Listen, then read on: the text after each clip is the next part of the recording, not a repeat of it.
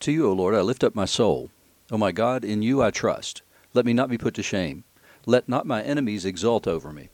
Indeed, none who wait for you shall be put to shame. They shall be ashamed who are wantonly treacherous. Make me to know your ways, O Lord. Teach me your paths. Lead me in your truth and teach me, for you are the God of my salvation. For you I wait all the day long. Remember your mercy, O Lord, and your steadfast love, for they have been from of old. Remember not the sins of my youth or my transgressions. According to your steadfast love, remember me, for the sake of your goodness, O Lord. Those are the first seven verses of Psalm 25, which is the psalm appointed for today, Monday, February the 28th, 2022. So we are in the last leg before uh, Lent begins on Wednesday with Ash Wednesday. And you're listening to Faith Seeking Understanding, by the way, and I'm your host, John Green. Thanks for being along. We are uh, sort of wrapping up this season of Epiphany uh, in these last couple of days prior to Ash Wednesday. And so we're changing it up a little bit as we're, sort of narrowing the focus a little bit. Um, and we're going to be in Deuteronomy 6, verses 10 to 15. The epistle is going to be Hebrews 1, 1 to 14. And the gospel is John 1, 1 to 18. And that's certainly one of my favorite passages in, in the entire Bible. Uh, John 1, 1 to 18 is and it's it feels like it comes up a lot in the lectionary, both in the daily and the Sunday lectionary. Is the last Sunday that I was in Pawleys Island back in 2003.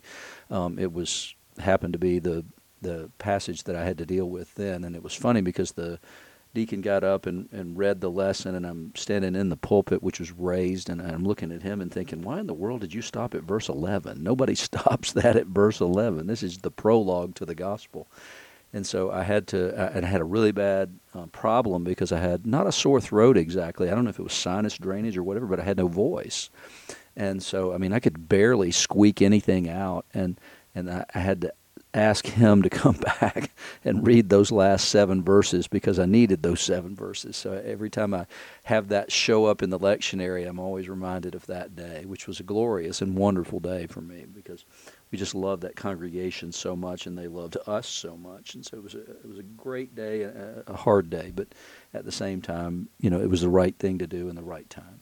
So anyway, here we are in Deuteronomy 6, 10 to 15. And Deuteronomy um, is, the way that I always tried to describe Deuteronomy and the way that I always speak about it is it's sort of Moses' valedictory address. It's similar to the last couple of chapters of Joshua where both these leaders know that they're getting ready to, to go on. They're getting ready to, their life has, has ended, their leadership is coming to an end, and a new chapter for the nation is getting ready to begin. And so what, what Moses does here is, is he kind of recapitulates uh, everything and is, is attempting to pull every all the threads together and attempting to lay it out for the people that he has concerns over what's going to happen next. And, and he basically what he's concerned about is they're going to forget what got them there, that they're going to think it had something to do with them when it was all to do with God. And so it's sort of his valedictory address. You know, if you wanted to give that address and say, I'm leaving here um, today these are the things, the thoughts that I would leave you with. That is the book of Deuteronomy. And so here, and when the Lord your God brings you into the land that he swore to your fathers, to Abraham, to Isaac, and to Jacob, to give you, with great and good cities that you did not build, and houses full of all good things that you did not fill, and cisterns that you did not dig, and vineyards and olive trees that you did not plant, and when you eat and are full, then take care lest you forget the Lord who brought you out of the land of Egypt, out of the house of slavery there's there's echoes. That, well, it's not echoes because this is prior to that, but you can hear echoes of this idea all through Scripture. Psalm 80 is, that you brought a vine out of Egypt and you planted it and you tended it in the land. When Jesus tells the parable of the wicked tenants, where the, the landowner has come and, and he um, planted a vineyard, put a wall around it, put a wine press in it, and then let it out to tenants. And, and they some reason treated it as though it were their own. Um, and then they that, so they beat the messengers that came to collect the produce, some of the produce, and then they ended up killing the son, believing that they would ultimately inherit the the vineyard itself because there would be nobody else to lay claim to it. It's that that's what you're hearing here with with Moses trying to get around that. You know, remember that everything in the land, all that you enjoy in the land, is because of God, not because of you. uh, take care lest you forget the Lord who brought you out of the land of Egypt, out of the house of slavery. And he knows that the, that the generations to come, the ones who've not experienced the privations uh, and the difficulties in the wilderness and what happened in Egypt, are going to not remember this that they're not going to have a recollection of that time. And that's the whole point of doing things like the Passover and the Feast of Booths. It's to remember the time in Egypt, to remember the time in the Exodus when they were in the wilderness, when they didn't have permanent houses. And it's, a, it's to remind them that this. Um, that everything that they enjoy in the land is a, is a product of one simple thing God's loving kindness and His provision for His people, not because of them or any of their merits. It's the Lord your God you shall fear, him you shall serve, and by his name you shall swear. You shall not go after other gods, the gods of the peoples who are around you. For the Lord your God in your midst is a jealous God, lest the anger of the Lord your God be kindled against you, and he destroy you from the face of the earth. And we live in, in a prosperous time. It, it, doesn't feel like it right now. You know, it hasn't felt that way for the last couple of years for most of the people on earth. Now, the people with small businesses certainly didn't feel this is a prosperous time. People like Jeff Bezos did. People like um, all these other people who, who have been like the Walmarts of the world, the Amazons of the world, the the big huge places have done really well these last couple of years. But but local family owned businesses have struggled and so it doesn't feel like prosperity but but compared to the rest of the world we are an, an, incredibly prosperous and blessed people. If you can listen to this podcast on your computer or on your phone or wherever you is you consume it then then you're blessed and you're prosperous compared to most of the rest of the world. And and it's it's important for us to remember that thing. And and that's part of the reason why during lent we we do give things up because we, we remember then how much we actually have. And, and by removing some things from our lives, it, we, we get to feel the sting of that. And, and in the sting of that, if giving up, then what we should feel also is great gratitude for everything else. But we see that if we just remove a couple of things from our lives, if we give up a couple of things um, for Lent for uh, reasons of diabetes or weight loss or whatever it is, then, then we see how reliant we have become on those things and how much pleasure and comfort we take in them rather than in, in the Lord. And so that's exactly what the purpose of those festivals are, and it's exactly what what um, Moses is trying to say here is that when you get fat and happy, the chances are good you'll go after other gods unless you remember that everything you have comes because of the goodness of your God. You wouldn't have any of this any other way. And so it's important for us always to remember that in the gospel today, like I said in this prologue, it, it, begins in the beginning. And whenever anybody asks me, what would you give somebody to read if they were not a Christian who wanted to, to sort of begin exploring Christianity, I would say you always start with Genesis 1. But I understand that if you want to understand Christianity first, then where I would recommend that you go is to John 1 because it begins in the same place. In the beginning, in the beginning was the Word and the Word was with God, and the Word was God. He was in the beginning with God. And so we're, we're immediately confronted with this pre existent Christ. And we're also confronted with the idea that, that the Word was there in the beginning when creation happened, and He was not just there free floating, He was with God, and, and actually the Word was God. And He was in the beginning with God. And, and it, there's this sort of cosmic understanding of the Trinity coming together right there in that, that he was God and with God at the same time. And so there's this trying to uh, come to grips with sort of who is Jesus and how does he fit.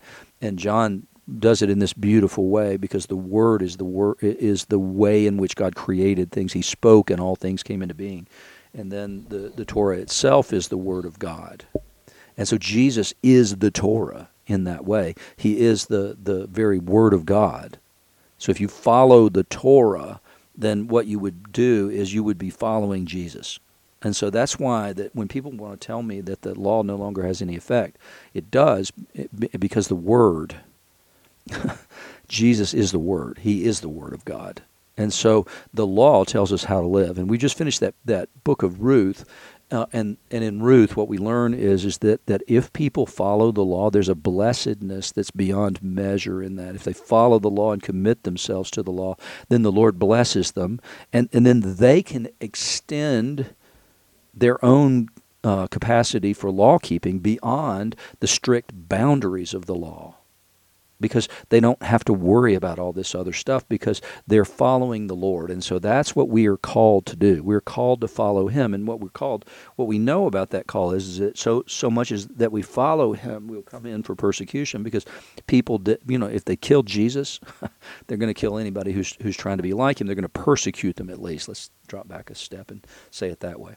All things were made through him, and without him was not anything made that was made. So, so everything owes its existence to the Word.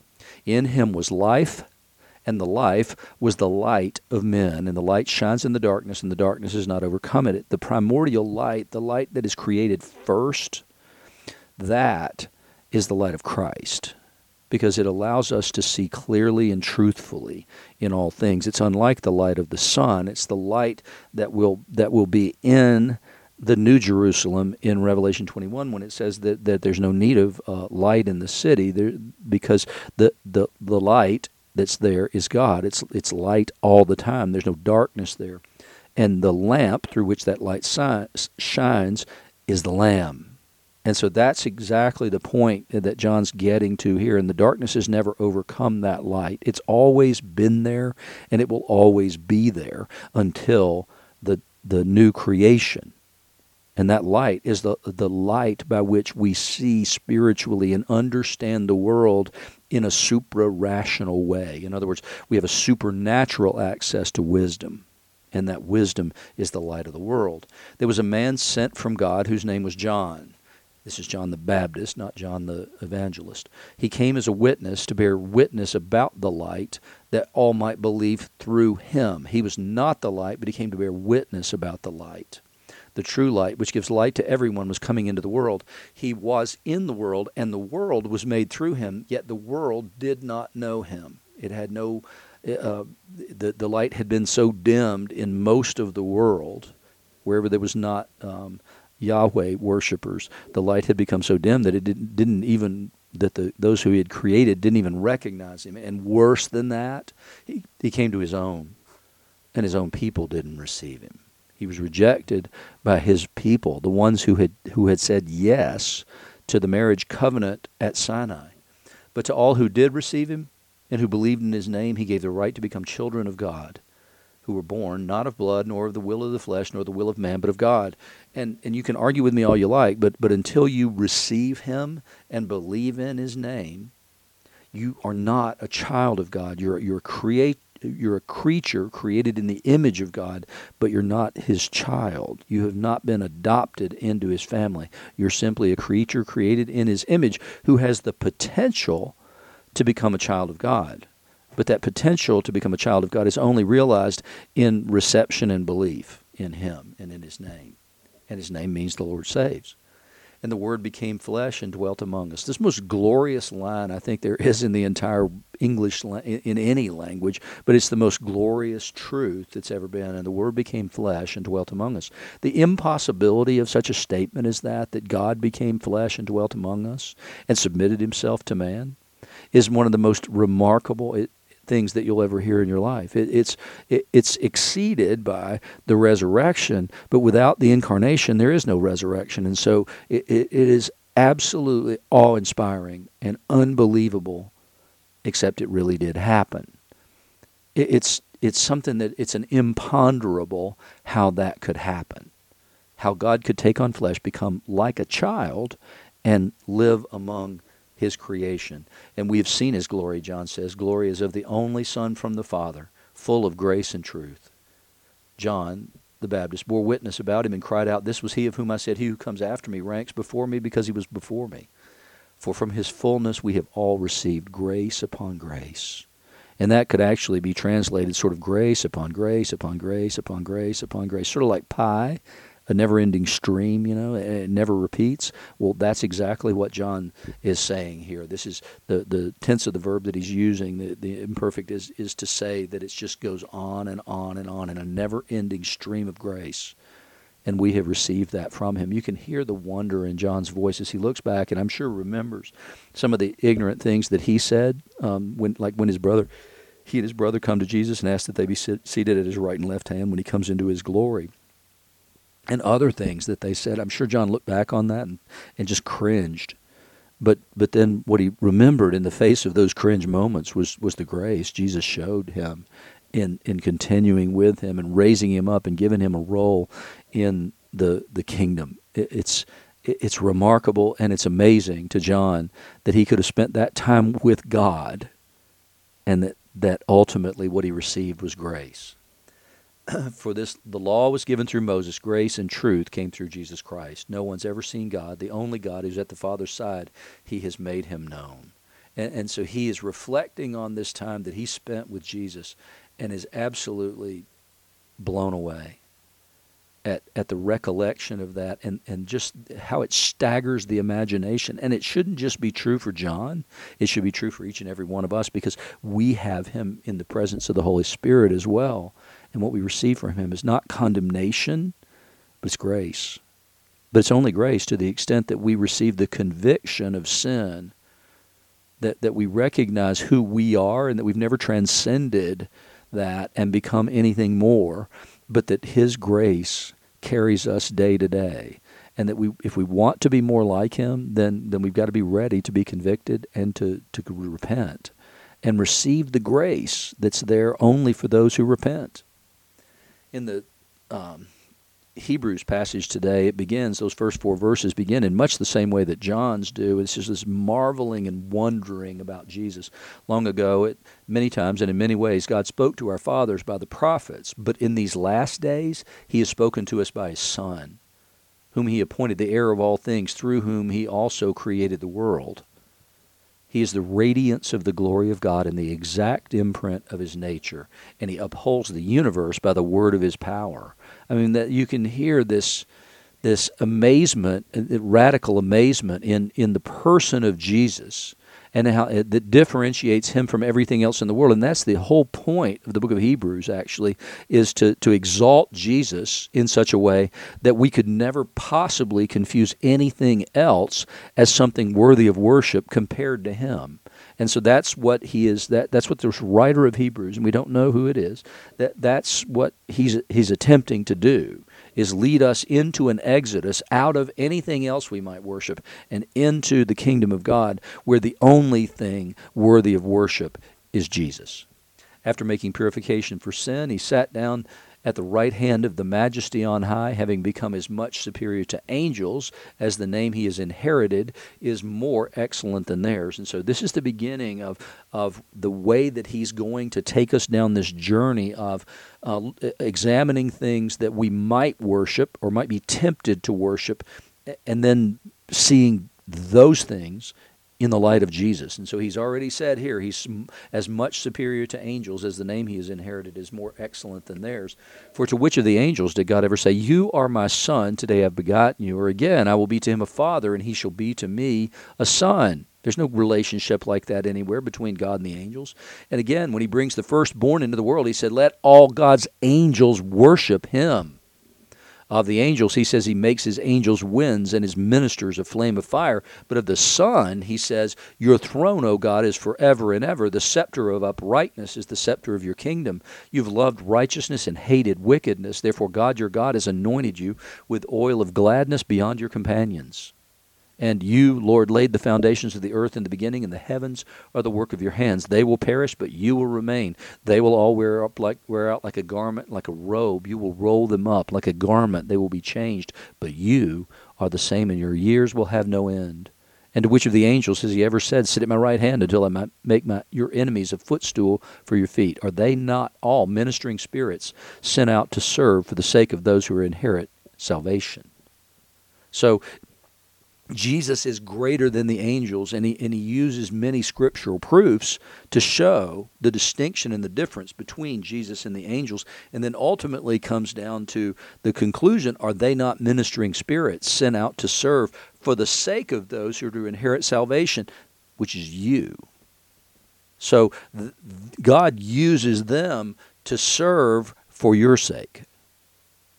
Jesus is separate and apart from all of those and greater than all of those. And he uses all these scriptural proofs to show us that. He begins by telling us of the excellence of Jesus and then begin then continues the argument by saying okay so you might be tempted to, to worship angels right? I mean because that's true. We would be tempted to worship angels if we ever saw an angel. But what he's saying is is that that no matter how tempted you are to serve them jesus is so far above them you you almost can't imagine it. It's an immeasurable distance between the greatness of Jesus and the majesty of Jesus and these angels who are there to serve God, but they're also to serve you. And it's important that we see that distinction and that we also get a better gl- idea, I think, of the supernatural world in which we live because we tend to focus only on the things that we can see, but there's more than that. And that's that's comforting. But at the same time, we know that some of them have fallen. And so those are what we typically tend to refer to as demons, those who have, have, have turned away and started to worship something else. And unfortunately, as human beings, we can become like that when we begin to worship something else. We can become like Gollum with the precious. We, we can be so deceived that we that that it it requires more than just um, normal provocation to change us. We have to be brought to our knees. Once we've begun to worship those idols and begun to accept those things as gods, then, then it takes a remarkable, powerful movement to change us, to expose the truth behind the lie. And Jesus coming into the world is ultimately the light that exposes all the lies and all the deceptions and the schemes of the devil. And so the more we keep our eyes fixed on him, the wiser we will be and the less inclined we will be to being deceived.